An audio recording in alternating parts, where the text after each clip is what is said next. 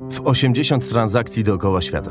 Co się dzieje, gdy świat naprawdę stoi przed tobą otworem? To jak najcudowniejsze na świecie puzzle, których nigdy nie można do końca ułożyć. Czasami na krótko nam się udaje, ale potem układanka się rozsypuje i musimy zaczynać od nowa. Tak wiele możliwości. Stupunktowy ruch na Dow Jonesie. To był szalony pomysł, ale został tak dobrze przemyślany, że na początku nikt nie zorientował się, Nie chodzi o to, aby być geniuszem. Chodzi raczej o pewnego rodzaju temperament. Powiedziałem, że nie ma mowy, że to musi się udać. Artyści rynków. Artyści Rynków to seria podcastów przygotowanych przez CMC Markets, globalnego brokera kontraktów CFD i Forex. Więcej na cmcmarkets.pl. Witajcie w pierwszym odcinku Artystów Rynków, autorskiej serii podcastów CMC Markets. Nazywam się Michael McCarthy i jestem głównym analitykiem rynkowym CMC Markets dla regionu Azji i Pacyfiku. Będę prowadził dla Was tę serię podcastów. W każdym odcinku spotykamy się z jednym z najlepszych traderów branży, który opowie nam o sobie, o swoich wzlotach i upadkach w karierze tradera i o swojej drodze ku sukcesom na rynkach finansowych. Rozpoczynamy dziś od spotkania z Raulem Palem, który osiągnął sukces w makroskali, precyzyjnie łącząc ze sobą pojedyncze puzzle oszałamiającej globalnej układanki. Raul Pal jest jednym z najlepszych na świecie inwestorów makro, czyli takich, którzy zarabiają na długoterminowych trendach w gospodarce. Kiedyś pracował w Goldman Sachs, a obecnie zarządza funduszami hedgingowymi w GLG, zakończywszy karierę tradera w wieku 36 lat. Jego najnowsze przedsięwzięcie to Real Vision TV, kanał informacyjny, którego celem jest zwiększenie przejrzystości aktualnych informacji z rynków finansowych. Łączymy się z Raulem na Kajmanach, gdzie obecnie mieszka. Będziemy rozmawiać o tym, gdzie na świecie czekają na inwestorów nowe możliwości i okazje. Ale najpierw porozmawiamy o inwestowaniu w makroskali i dlaczego jego zdaniem to najbardziej fascynująca układanka na świecie. Raul, mówi się o tobie, że jesteś Europejczykiem z krwi i kości, a twoich korzeni można szukać na całym starym kontynencie. Mieszkałeś w różnych krajach świata, a teraz znalazłeś swoje miejsce na Ziemi, na Kajmanach. Czy jesteś zatem kosmopolitą? Prawdę mówiąc, trudno powiedzieć, że jestem prawdziwym Europejczykiem, bo w połowie jestem Hindusem, a w połowie Holendrem. Dorastałem w Anglii, przez jakiś czas mieszkałem w Indiach, a następnie przez 10 lat w Hiszpanii. Teraz zaś mieszkam na Kajmanach. Tak naprawdę jestem w pewnym sensie bezpaństwowcem, a z drugiej strony obywatelem świata. Nie należąc nigdzie, czuję się wszędzie na swoim miejscu. A to chyba najlepsza możliwa sytuacja, bo nabiera się znacznie szerszej perspektywy. Miejsce, gdzie wschód spotyka się z zachodem, to dobry punkt, z którego można obserwować sytuację na całym świecie. Ta perspektywa daje mi naprawdę wiele. Czy dlatego postanowiłeś zostać inwestorem makro? Być może podświadomie tak. Myślę, że inwestowanie makro pociągało mnie dlatego, że jest jak najcudowniejsze na świecie puzzle, których nigdy nie można ułożyć do końca. Czasami na krótko nam się udaje, ale potem układanka się rozsypuje i musimy zaczynać od nowa. To kwestia wizualizacji i wybiegania myślą w przyszłość. Mój mózg właśnie w ten sposób działa. Bardziej wizualizuje niż kalkuluje. Mówisz o poszukiwaniu brakującego kawałka układanki. W jaki sposób do tego doszedłeś? Czy nagle cię oświeciło, czy dochodziłeś do tego wniosku stopniowo? Myślę, że momentem przełomowym był dla mnie azjatycki kryzys finansowy około roku 1997, kiedy zdałem sobie sprawę, że z dnia na dzień światem zaczęły rządzić trendy makro. Być może pamiętasz, że w połowie lat 90. sytuacja przypominała obecną, a na rynkach panowała niewielka zmienność. Kurs dolara był stabilny i w sumie niewiele się działo. W 1994 roku mieliśmy do czynienia z pęknięciem bańki na rynku obligacji, ale później nastąpił wzrost na rynkach akcji i sytuacja ustabilizowała się. Rynki wschodzące również rosły. Nie było żadnych źródeł niedoszacowania. A potem nastąpił kryzys azjatyckich tygrysów i nagle trzeba było sobie przypomnieć o deflacji, długu czy sztywnym kursie wymiany walut. Po jakimś czasie elementy tej makroukładanki znowu zaczęły do siebie pasować, a ja zrozumiałem, że wszystko sprowadza się do zbieżności wskaźników ekonomicznych, trendów rynkowych, wykresów zakłóceń równowagi. Jednym słowem, wszystkich kawałków tej wielkiej układanki. Z Twojej biografii wynika, że zaczynałeś karierę od analizy technicznej. Czy możesz opowiedzieć nam, jak z analityka wykresów stałeś się inwestorem w makroskali? Po studiach dostałem pierwszą pracę w firmie o nazwie Dow Jones Stellarate, która ostatecznie stała się częścią agencji Reuters i Thomson Reuters. W tej firmie ekrany szkoleniowe znajdowały się w dealing roomach. Moja pierwsza praca polegała na obsłudze klientów w zakresie produktów analizy technicznej, a jednym z moich zadań było szkolenie traderów z wykorzystania analizy technicznej. W tamtych czasach, czyli na początku lat 90., był to bardzo gorący temat. Wtedy nie miałem jednak o nim zielonego pojęcia. Musiałem więc nauczyć się wszystkiego od zera. Kiedy wziąłem do ręki książkę Johna Marifiego Analiza techniczna rynków finansowych i przeczytałem ją, uzmysłowiłem sobie, że umiem właściwie odczytywać wykresy. Zrozumiałem, że analiza techniczna pozwala w sekundę zrozumieć sytuację na każdym rynku świata. I pomyślałem wtedy, to coś dla mnie. Potem otrzymałem ofertę pracy w firmie maklerskiej James Capel, która należała do grupy HSBC w Wielkiej Brytanii. W tamtym czasie była to bardzo duża firma. Tam zajmowałem się instrumentami pochodnymi powiązanymi z akcjami spółek europejskich. To był moment, kiedy zacząłem mieć kontakt z analitykami myślącymi w skali makro oraz funduszami hedgingowymi. Właśnie wtedy zrozumiałem, że rozumuję w taki sam sposób, a wykres jest moim sprzymierzeńcem. Zdałem sobie sprawę, że mogę wziąć na tapetę dowolne aktywo i dowolny rynek na świecie i od razu uzyskać przybliżony obraz sytuacji. Wielką zaletą wykresu jest to, że zmusza cię do zadawania pytań i szukania przyczyn. To właśnie istota inwestowania makro. Wiedzieć, dlaczego coś się dzieje, co to oznacza i jaki wywoła efekt na rynkach. Tak się zaczęła moja kariera jako makroinwestora.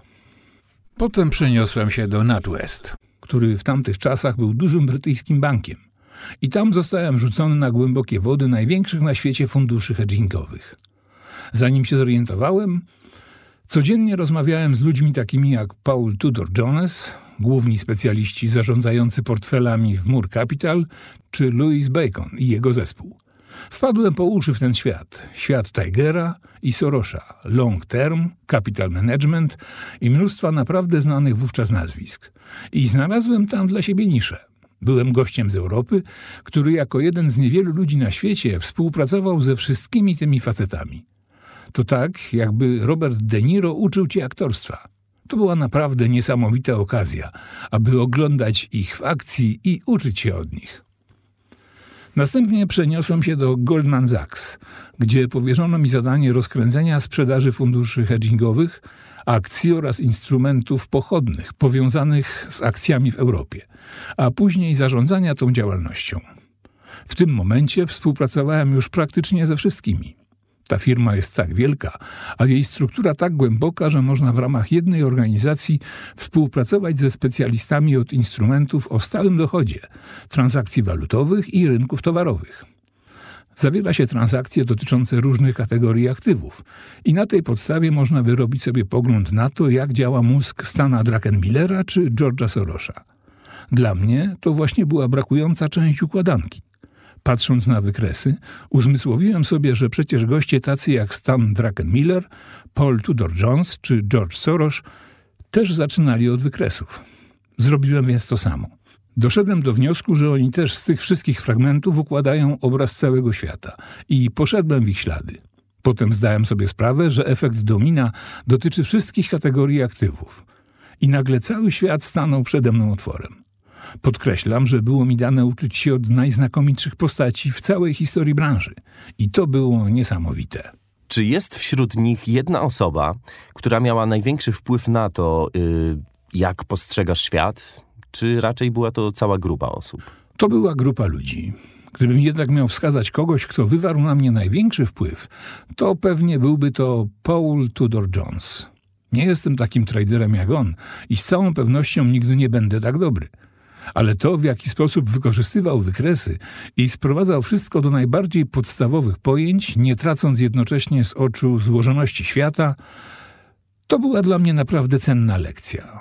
Próbowałem też uczyć się od Stana Druckenmillera, jego niewiarygodnej techniki konstruowania transakcji.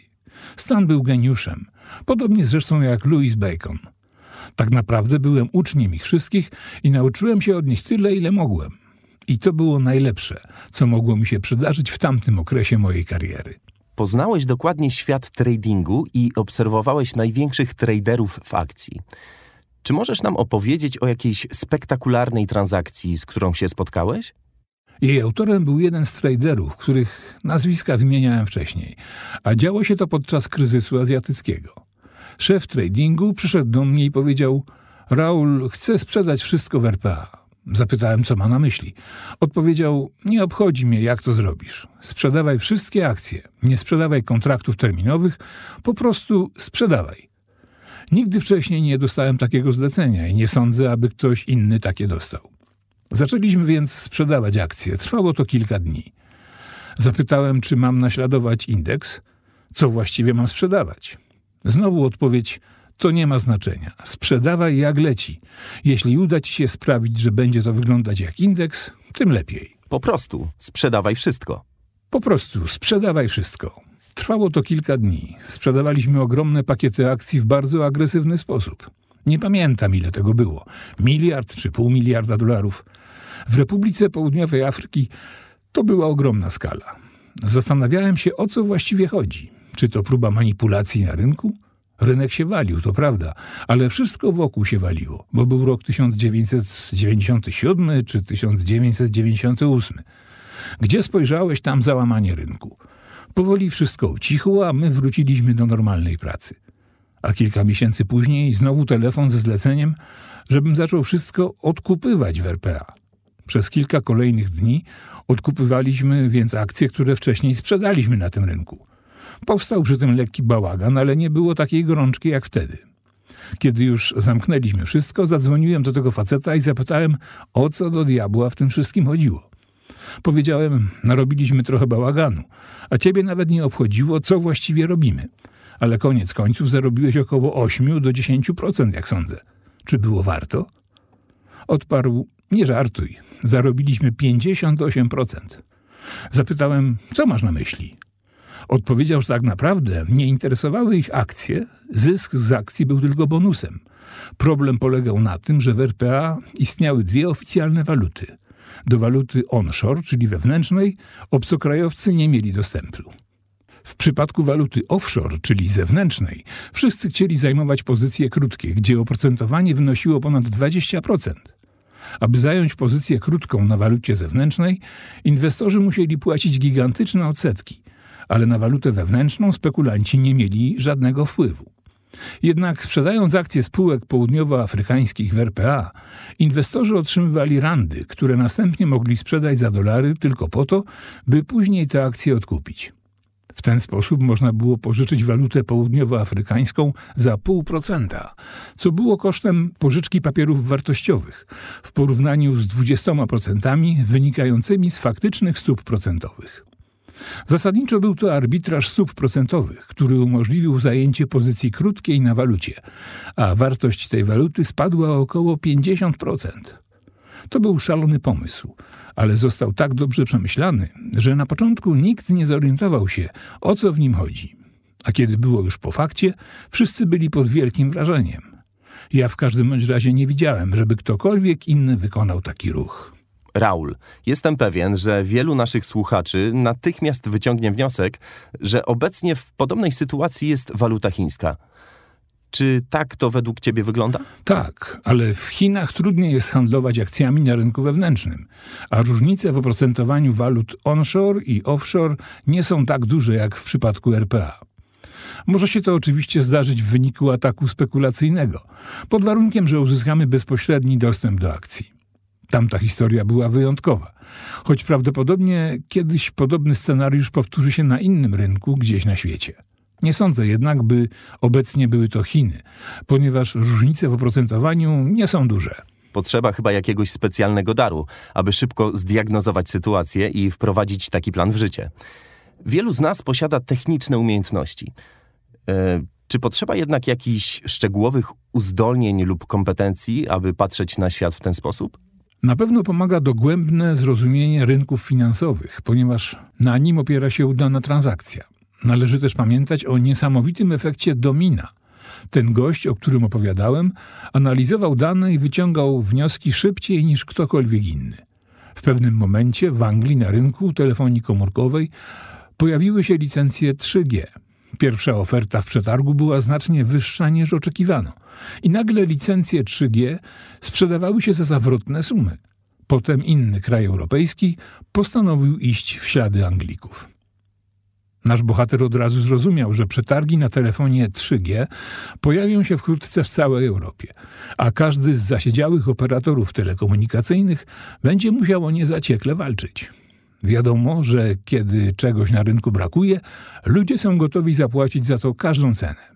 Słusznie więc odgadł, że krajowi operatorzy zrobią wszystko, aby zdobyć koncesję, nawet gdyby miało ich to doprowadzić na skraj bankructwa. Jego reakcja była błyskawiczna. Przewidział efekt domina i rozwój sytuacji w sektorze telekomunikacyjnym. To był kolejny przebłysk jego geniuszu. Nie skupił się na konkretnych walorach czy konkretnych krajach, ale przewidział, że to trend globalny, który szybko się rozprzestrzeni.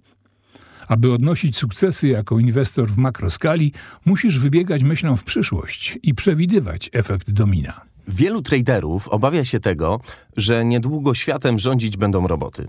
Ale w przypadku takiej transakcji byłoby chyba niemożliwe, żeby sprawę załatwił algorytm, prawda? Cóż, uważam, że algorytmy przejmą wiele globalnych makrotransakcji. Potrafią przewidzieć nierównowagę w cyklu koniunkturalnym i różne niuanse rynkowe.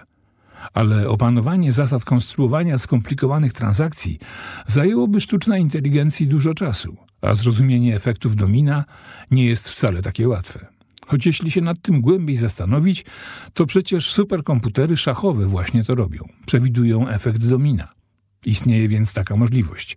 Jednak w przeciwieństwie do szachów, w komputerze nie można zaprogramować każdej zawartej transakcji, tak jak można w nim zaprogramować każdą rozegraną partię, ponieważ rynki finansowe są szalenie dynamiczne. Trudno mi więc odpowiedzieć na to pytanie. Myślę, że na rynkach finansowych będzie miejsce dla ludzi, ale znacznie mniej niż nam się wydaje i prawdopodobnie będzie to miejsce zarezerwowane wyłącznie dla geniuszy. Chciałbym wrócić do tego, co przed chwilą powiedziałeś, że inwestowanie makro wymaga wybiegania myślą w przyszłość oraz w przeszłość, a nie skupianie się na teraźniejszości. Jestem pewien, że wielu fanów Eckharta Tolla byłoby w kompletnym szoku, słysząc takie słowa. Jakie? Że nie należy skupiać się na teraźniejszości. Bo nie można skupiać się na teraźniejszości. Jeżeli tak jest, widzimy tylko obecną cenę rynkową. Nie bierzemy pod uwagę przyrostu wartości, który powstanie w przyszłości. W którym kierunku to pójdzie, jaki scenariusz stanie się rzeczywistością, jakie inne scenariusze są prawdopodobne. Czy pójdzie to w jedną, czy w drugą stronę, a może wydarzy się kilka scenariuszy jednocześnie. Soros jest w tym naprawdę dobry i chyba w swojej książce Soros o sobie opowiada właśnie o prawdopodobieństwie różnych scenariuszy. Chodzi o spoglądanie w przyszłość. Jeżeli żyjemy wyłącznie w teraźniejszości, reagujemy tylko na bieżące informacje. Nie daje nam to żadnej przewagi nad algorytmem. Nic nam to nie daje, bo niczego nie kreujemy. Kreowanie to przewidywanie, co wydarzy się w przyszłości, a przeszłość jest w tym kontekście ważna, bo gospodarki mają charakter cykliczny, a scenariusze na rynkach finansowych lubią się powtarzać. Pewne schematy i zdarzenia są powtarzalne, bo ludzie stale postępują według określonych wzorców. Zrozumienie przeszłości jest zarazem kluczem do lepszego zrozumienia przyszłości. Chciałbym lepiej poznać Twoje podejście do rynków. Co widzisz, kiedy patrzysz na wykres? Po pierwsze, widzę obecne ceny i wiem skąd one się wzięły. Czy mamy do czynienia z hossą czy bessą na rynku? Czy nastąpiła konsolidacja? Wszystkie te informacje znajdziemy na wykresie. Następnie zaczynam szukać na wykresie konkretnych formacji. Czy widać na nim formację klina? Czy załamie się wysoko, czy niżej? Czy widać głowę i ramiona? Czy widać kanał ruchu cen? To wszystko powie nam wykres. To nie żadna magia, to czyste prawdopodobieństwo. Wykres określa prawdopodobieństwo wystąpienia określonych scenariuszy. Generalnie wiadomo, że formacje klina, chorągiewki czy flagi, jakkolwiek je nazwiemy, mają tendencję do załamywania się w kierunku trendu. Oznacza to, że cena rośnie, konsoliduje się i dalej rośnie. Zgodzisz się zapewne ze mną, jeśli powiem, że 70% wszystkich tych scenariuszy przebiega tak samo. A to dla tradera niezwykle cenna informacja, bo zwiększa jego szanse na sukces. Oczywiście czasem trader się myli, bo przecież nikt nie jest zawsze nieomylny. Po prostu należy starać się mieć częściej rację niż się mylić. A czy kiedykolwiek zdarzyło ci się zignorować wykresy? Tak. Bez wykresu poruszam się jak we mgle.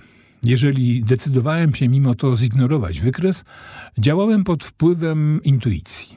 Niektórym się to udaje, ale ja nie jestem w tym dobry. Różni ludzie mają różne podejście, które kieruje ich myśleniem i działaniem. Niektórzy na przykład działają w horyzoncie krótkoterminowym, ja wręcz przeciwnie. Najcenniejszą radę otrzymałem kiedyś od Pala Tudora Jonesa.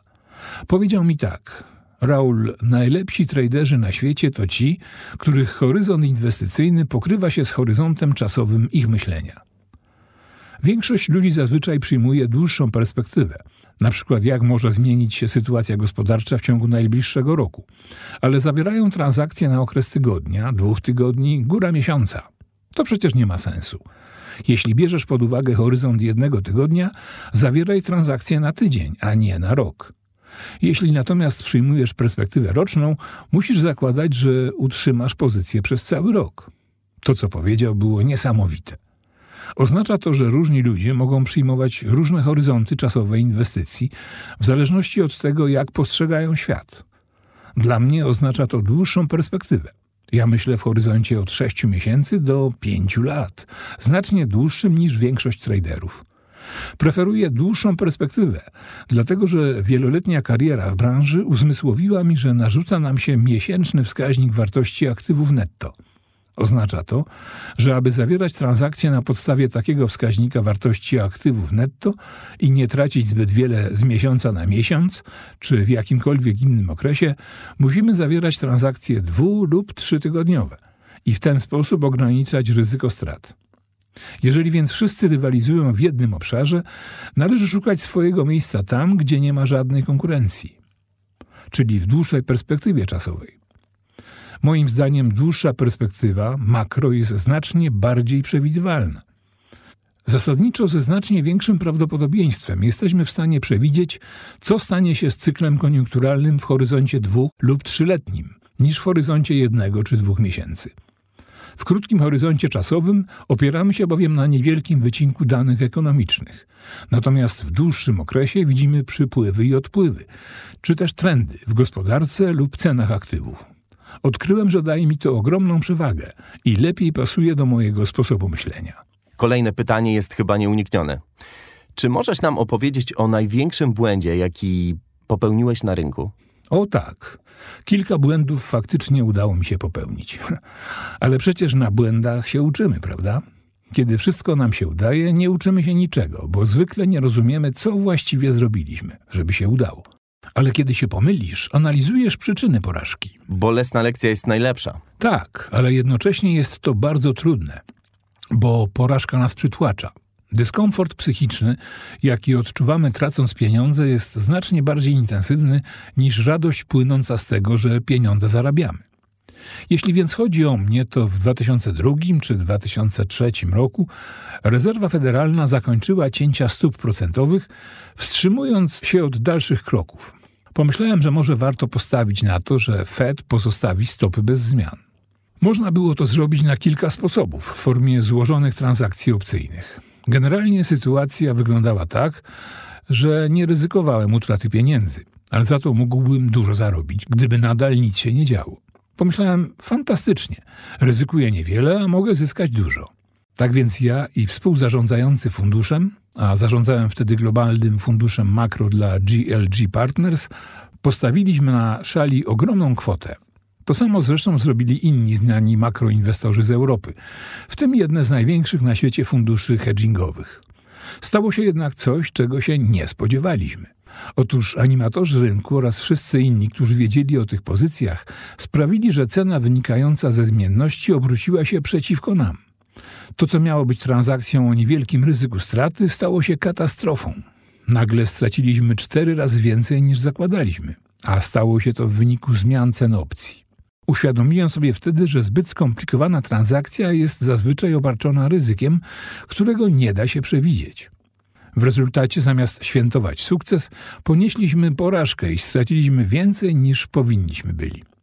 Myślę, że to lekcja łatwa do zapamiętania. Nie komplikować sobie nadmiernie życia. O ile dobrze rozumiem, w wyniku działania animatorów rynku, normalny uśmiech zamienił się w uśmiech w kształcie liter S, tak? Właśnie. Wiedzieli, że poniesiemy wówczas największe straty i nic nie będziemy mogli na to poradzić.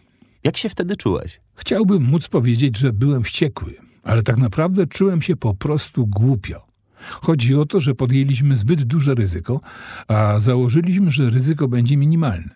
Tymczasem okazało się ono znacznie większe niż sądziliśmy. Myślę, że to bardzo typowy ludzki błąd. Inny błąd popełniłem, gdy zacząłem publikować The Global Macro Investor. Wycofałem się z zarządzania funduszami hedgingowymi i w pogoni za zyskiem przeniosłem się do Hiszpanii, na wybrzeże Morza Śródziemnego, gdzie zająłem się pisaniem analiz makroekonomicznych dla funduszy hedgingowych, rodzinnych firm państwowych, funduszy majątkowych i rządów tego typu zleceniami. W okresie 2004-2008, kiedy zacząłem pisać, miałem naprawdę kilka wyjątkowo udanych lat, zwłaszcza lata 2007 i 2008. W 2009 roku oparłem zasady budowania moich transakcji na cyklu koniunkturalnym i indeksie ISM. Zacząłem wprawdzie wędrować w górę, ale byłem tak skoncentrowany na tym, co się dzieje, przyjmując strategię niedźwiedzia w celu zminimalizowania ryzyka skrajnych spadków. Tak tail risk, że zignorowałem przyjęte zasady i poszedłem za instynktem. Kosztowało mnie to niestety dużo pieniędzy w 2009 roku. Stało się tak dlatego, że zignorowałem wszystko, co sobie wcześniej wymyśliłem, czyli zasady konstruowania transakcji. Po prostu je zignorowałem, bo wydawało mi się, że lepiej wiem, co robić. No i zakwestionowałem samego siebie. A kiedy zakwestionujesz samego siebie i porzucisz przygotowane wcześniej zasady, nie masz na czym oprzeć swojej transakcji. Masz po prostu nadzieję, że się uda. A tymczasem, wiedząc, że odbiega od założeń, powinieneś przeanalizować ją ponownie. To był bardzo kosztowny błąd. Najniższe ceny na rynku akcji były notowane w marcu 2009 roku. Jak długo kontynuowałeś tę strategię? Przez większą część roku. Oj. Właśnie. Nie przez cały czas oczywiście. Wycofywałem się i wracałem do poprzednio zajętych pozycji, licząc, że trend się znów odwróci. Niezależnie od tego, czy jest to rynek akcji, czy inny rodzaj ryzyka, tak to właśnie wygląda. To lekcja, z której trzeba wyciągnąć wnioski.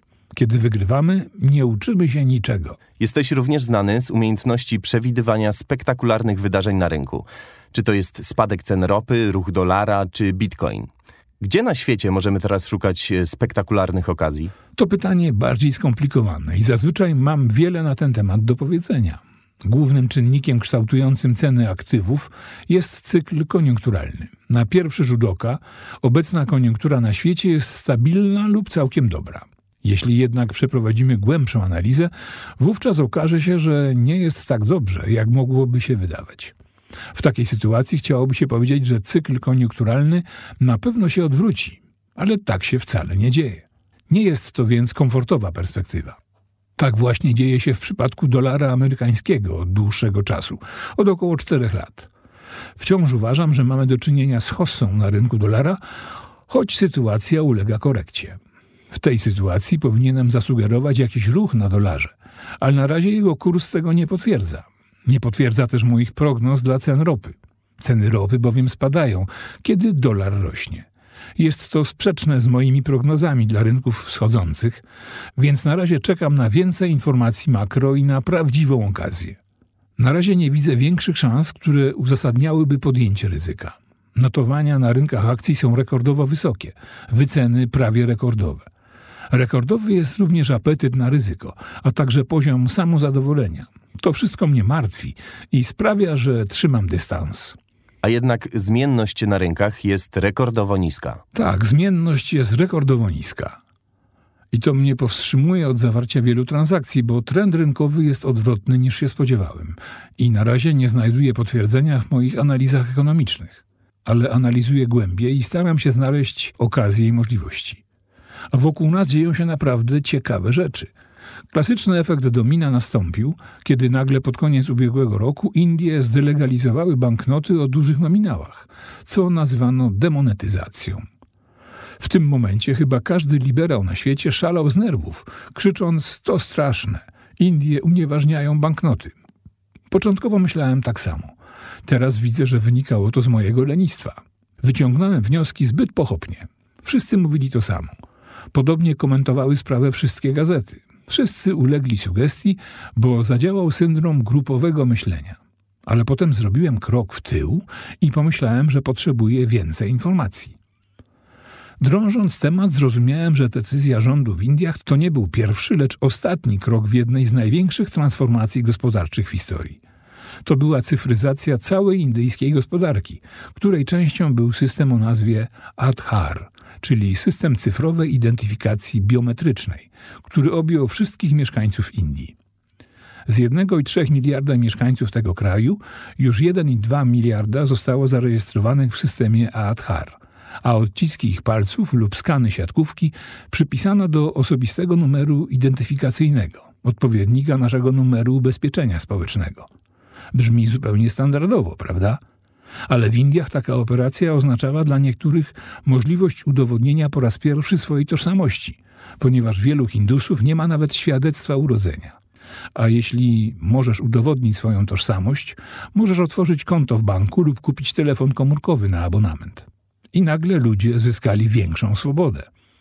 Dzięki systemowi identyfikacji odcisków palców i nowej technologii zwanej India Stack, wszystkie dane osobowe, np. informacje o rachunkach za media czy dane rachunków bankowych, można przypisać do odcisku palca. Można więc wejść do salonu operatora telefonii komórkowej, podpisać umowę i dostać nowy telefon w 20 sekund, używając tylko odcisku palca. Czyż to nie jest fantastyczne? Jednym ruchem palca można w 20 sekund otworzyć konto bankowe. Fenomenalny system. Ale to jeszcze nie wszystko, bo technologia India Stack umożliwia również zapisywanie dokumentacji medycznej.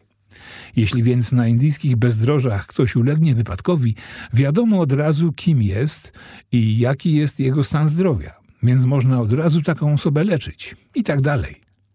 Ale to nadal nie wszystko. System India Stack obejmuje również interfejs płatniczy o nazwie UPI.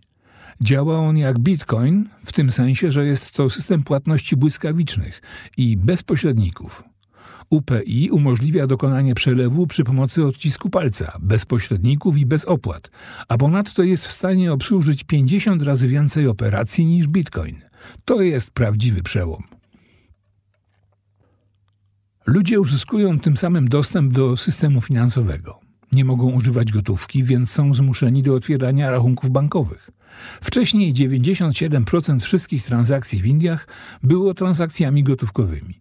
Nowy system dokapitalizuje banki, kierując strumień pieniędzy do systemu bankowego, a z kolei banki będą mogły przeznaczyć te środki na kredytowanie infrastruktury, budowy dróg i mostów czy innych inwestycji, których Indie tak bardzo potrzebują. W ten sposób dokonuje się transformacja indyjskiej gospodarki na poziomie makro i na poziomie mikro. Ubodzy mieszkańcy wsi mogą teraz posiadać telefon komórkowy, otworzyć konto w banku czy uzyskać dotacje, bo wreszcie są w stanie udowodnić, kim są. Nowy system eliminuje również problem korupcji pośredników, którzy mogliby przejąć część pieniędzy kierowanych do tych ludzi.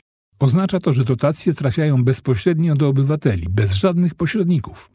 Wszystkie te działania całkowicie zrewolucjonizują gospodarkę Indii. Żadna duża gospodarka świata nie jest tak bliska całkowitej cyfryzacji jak Indie. Przekłada się to z całą pewnością na perspektywy długofalowego wzrostu gospodarczego w Indiach.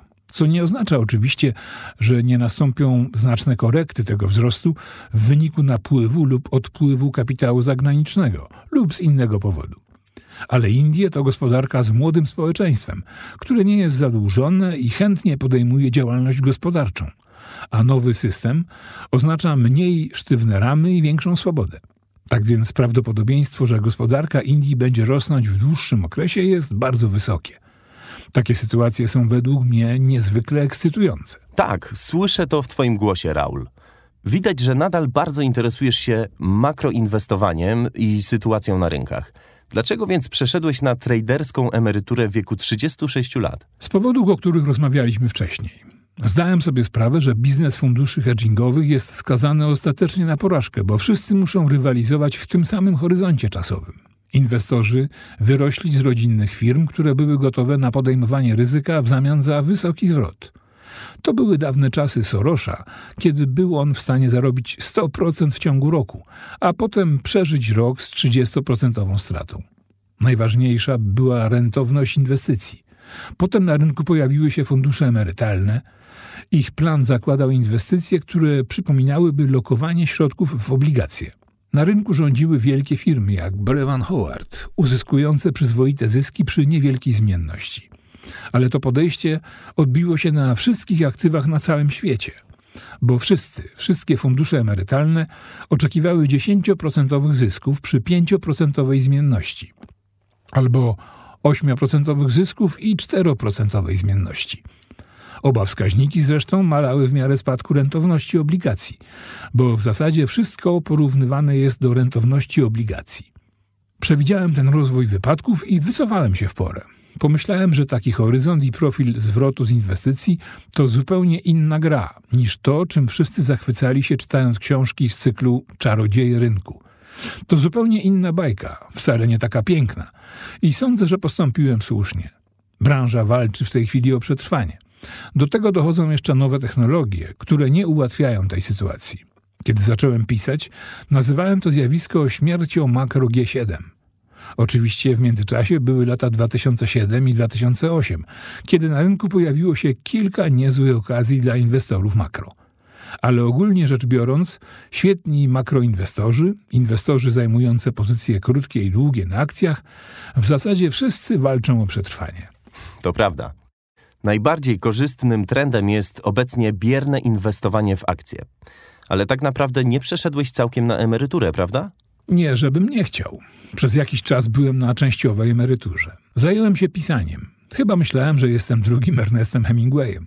Zapuściłem długą brodę, zamieszkałem nad Morzem Śródziemnym. Jeśli chodzi o powrót na rynek, byłem jednym z tych szczęśliwców, którzy właściwie przepowiedzieli wydarzenia roku 2007 i 2008 ale czułem się bardzo niekomfortowo, kiedy znajomi podchodzili do mnie i pytali, dlaczego oni nic o tym nie wiedzieli. Czułem, że to nie w porządku. Dlaczego gracze siedzący w samym centrum systemu finansowego wiedzieli, a ci, którzy zainwestowali oszczędności życia, nie mieli o tym pojęcia? Moim zdaniem było to nie do zaakceptowania i czułem się z tym naprawdę źle. I wtedy pomyślałem, że muszę coś z tym zrobić. Potem zauważyłem nowy trend w branży mediów i zdałem sobie sprawę, że nie potrzeba już koncesji, aby wprowadzić firmę telewizyjną, bo na rynku pojawiła się usługa oglądanie na żądanie, czyli VOD. Wystartował serwis YouTube, świat zmienił się z dnia na dzień, a nadawcy telewizyjni nie mieli pojęcia, co z tym fantem począć. Byli dosłownie sparaliżowani strachem. Tak więc pewnego dnia z grupką przyjaciół nad kieliszkiem wina w Hiszpanii pomyśleliśmy, dlaczego by nie założyć spółki medialnej, która podejmie wyzwanie i podejdzie do tematyki finansów nie jak do rozrywki, ale czegoś naprawdę znaczącego. Chodzi o poważne traktowanie oszczędności życia zwykłych ludzi, o demokratyzację informacji finansowych, tak by były one przystępne dla każdego informacji wysokiej jakości, a nie trzyminutowych spotów w telewizji finansowej, czy newsletterów marnej jakości, które obiecują tysiącprocentowy zysk w ciągu tygodnia. Pomyśleliśmy, że ludzie zasługują na coś lepszego. Więc rzuciliśmy się na głęboką wodę i założyliśmy biznes medialny, nie mając zielonego pojęcia o mediach. I tym właśnie się teraz zajmuję. Tym właśnie jest Real Vision, Wciąż piszę dla Global Macro Investor, nadal oczywiście inwestuję na własną rękę, ale jestem też prezesem i współzałożycielem Real Vision, telewizji finansowej i spółki medialnej, którą założyliśmy trzy lata temu. Zaczęliśmy od publikacji kilku nagrań, a teraz mamy klientów w stu krajach i publikujemy podcast zatytułowany Przygody w świecie finansów. Sądzę, że wielu z Was ten podcast się spodoba. Przygody w świecie finansów. Tak, dostępne na iTunes. Publikujemy również analizy rynku oraz darmowy newsletter pod tytułem 20 na 20. Wydajemy publikacje pod szyldem Real Vision. Jak widzisz, zajmujemy się różnymi rzeczami. Patrzymy na media pod różnymi kątami, rozkładamy je na czynniki pierwsze i wymyślamy różne rzeczy na nowo. Chodzi o prawdę i przejrzystość informacji. Właśnie tak. Prawdę w świecie finansów to właśnie chcemy sobą reprezentować. Działamy na zasadzie subskrypcji. Nie mamy reklam, nie mamy sponsorów ani klientów z dużych redakcji. Jesteś oczywiście bardzo dobrze zorientowany w sprawach rynku. Czy miałeś okazję analizować rynek finansowy pod kątem behawioralnym? Tak, i uwielbiam patrzeć na rynek z tej perspektywy. Dałem nawet wykład, chyba na Cambridge University i University of Warwick, który zatytułowałem Wszystko, czego was uczą o ekonomii na uniwersytecie, jest G warte. Wybacz brzydkie słowo. Ale tak właśnie myślę. Nauka ekonomii na wyższych uczelniach opiera się na modelach, które z kolei opierają się na dwóch niewinnych łacińskich słowach. Ceteris paribus, czyli przy pozostałych warunkach równych. Oznacza to, że w realnym świecie one nie istnieją, a zatem są bezużyteczne. Zawiedliśmy się na nich nieraz. Niemal nieustannie prowadzą nas na skraj katastrofy. Przechodzimy od modelu keynesowskiego do monetarystycznego, a przecież wszystkie one są zasadniczo takie same. Tak naprawdę to tylko modele. Natomiast pojawienie się ekonomii behawioralnej i finansów behawioralnych oraz postępy w tej dziedzinie to zasadniczy przełom. Połączenie finansów behawioralnych z analizą dużych zbiorów danych, czyli big data, może zmienić świat. Myślę, że przyszłością ekonomii jako nauki jest zrozumienie ludzkich zachowań. Jeśli poznałeś cykl koniunkturalny, a ja tego właśnie uczyłem się w praktyce, to wiesz, że jest to zjawisko cykliczne. Jeśli poznałeś rynki, to wiesz, że ludzie powtarzają pewne zachowania. Kiedy wyjdziesz do sali kinowej i krzykniesz pożar, wszyscy zareagują mniej więcej tak samo. Zrozumienie tego pozwala określić bodźce wpływające na nasze zachowania i sposoby kierowania nimi. A wtedy można właściwie zmienić nasze podejście do ekonomii. Kiedy polityka rządu zacznie się koncentrować na zachętach zamiast zniechęcać, jak to się zwykle dzieje, obecnie zbudujemy system bardziej zrównoważony i zrozumiały oraz wyeliminujemy obecne błędy. Czy można powiedzieć, że Twoim zdaniem rynki to żywe organizmy? Tak, jak najbardziej. One żyją i oddychają, ale ciągle powtarzają pewne schematy. To była naprawdę fascynująca rozmowa. Na pewno zapoznam się z Real Vision 20 na 20 i całą resztą tego, co tworzycie. Wspaniale. Ja również dziękuję. Było mi bardzo miło. To był Raul Pal. Artyści Rynków to autorska seria podcastów CMC Markets, globalnego lidera transakcji online. Aby być na bieżąco z nowymi odcinkami, zachęcamy do subskrypcji za pomocą Apple Podcasts lub innych aplikacji dla systemu Android, z których korzystacie, by słuchać ulubionych podcastów. Udostępniajcie nasze podcasty znajomym i zostawcie nam swoją opinię. Nazywam się Michael McCarthy, a to był pierwszy odcinek serii Artyści Rynków.